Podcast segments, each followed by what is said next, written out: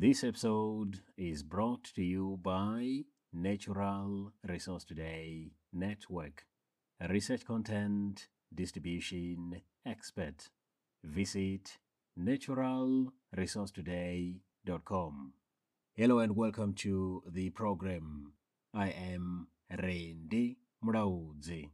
In a recent study published in the Proceedings of the National Academy of Sciences, researchers from Jiangsu Normal University, in collaboration with the National University of Singapore, Changsha University of Science and Technology, Chang'an University, Chinese Academy of Sciences, Harvard University, and the University of Georgia offer new insights into the evolution of modern birds.